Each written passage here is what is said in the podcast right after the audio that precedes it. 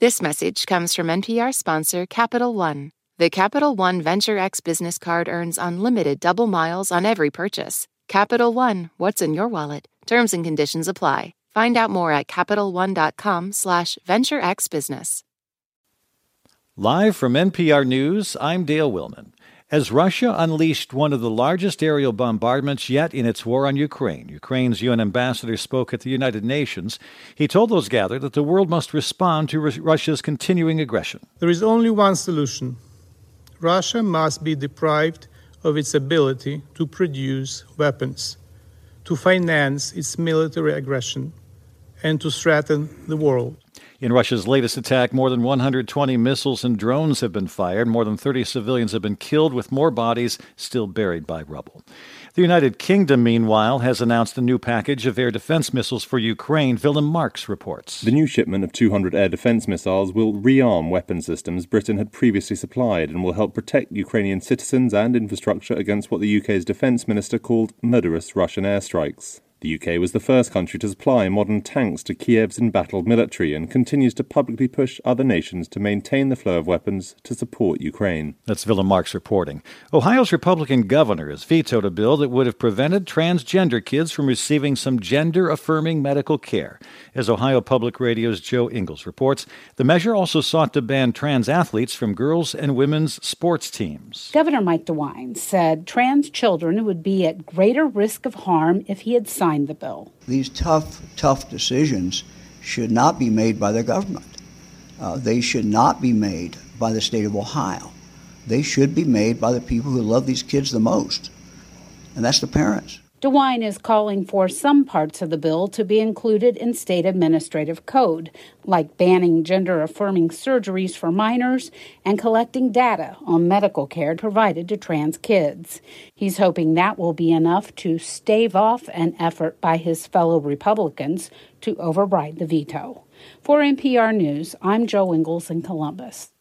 Attorneys for former President Donald Trump say they're now planning to appeal decisions in both Maine and Colorado that have removed him from the primary ballot in those states in 2024. As NPR's Domenico Montanaro reports, the decisions are part of a patchwork of opinions and rulings that are headed in just one direction. It's hard to see how the U.S. Supreme Court doesn't respond soon to what's happening. Maine and Colorado are another two states that have decided Trump should be disqualified because of his role in inspiring the January 6, 2021 insurrection at the U.S. Capitol. A handful of other states, including Michigan, Minnesota, and California, have said he can stay on the ballot, and there are cases pending in at least a dozen more states. All of this is happening with just weeks until primary season in a presidential election year, and pressure has to be building among the justices to settle the matter. Domenico Montanaro, NPR News, Washington. Stocks finished lower on the last day of trading for the year, and you're listening to NPR News. For the second time this month, the Biden administration is bypassing Congress to approve an emergency weapons sale to Israel. Secretary of State Antony Blinken told Congress Friday that he's made a second emergency determination that allows a $147.5 million sale of equipment. The Indian government is slamming a Washington Post report that says prominent critics of the government appear to have had spyware installed on their iPhones.